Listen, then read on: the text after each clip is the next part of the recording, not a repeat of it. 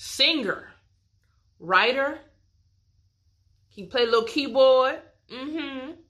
Comedian, actor. Boy, the boy even got his own show on Black Oak TV. He didn't think I peeped that, but he doing his thing. None other than my homie Barry Brewer. Listen, I had the pleasure of meeting him years ago. I want to say all the way back, maybe 2018-ish, thanks to my girl Kelly Kells.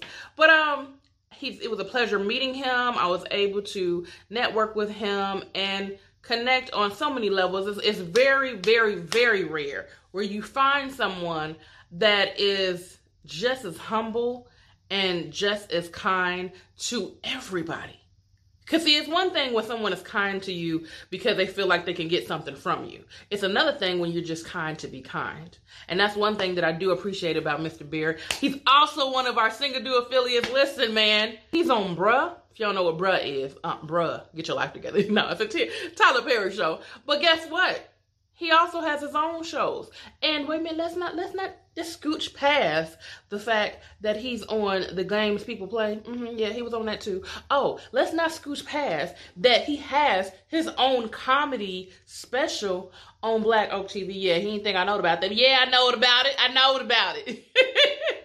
let's not skip past the fact he has another show on there as well. Listen, y'all, I don't I don't have friends that ain't dope.